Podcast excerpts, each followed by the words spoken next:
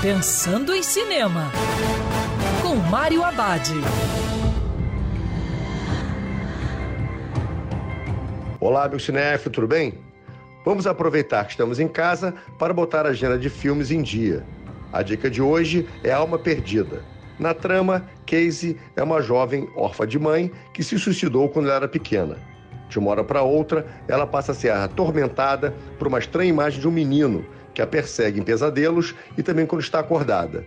Casey acaba descobrindo uma misteriosa ligação entre ela e um espírito do mal, capaz de possuir o corpo das pessoas para alcançar seu objetivo, que é nascer novamente.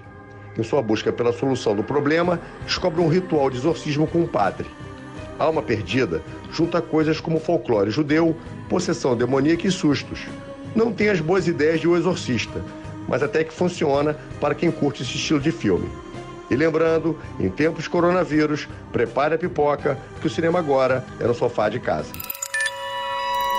Quer ouvir essa coluna novamente? É só procurar nas plataformas de streaming de áudio. Conheça mais dos podcasts da Band News FM Rio.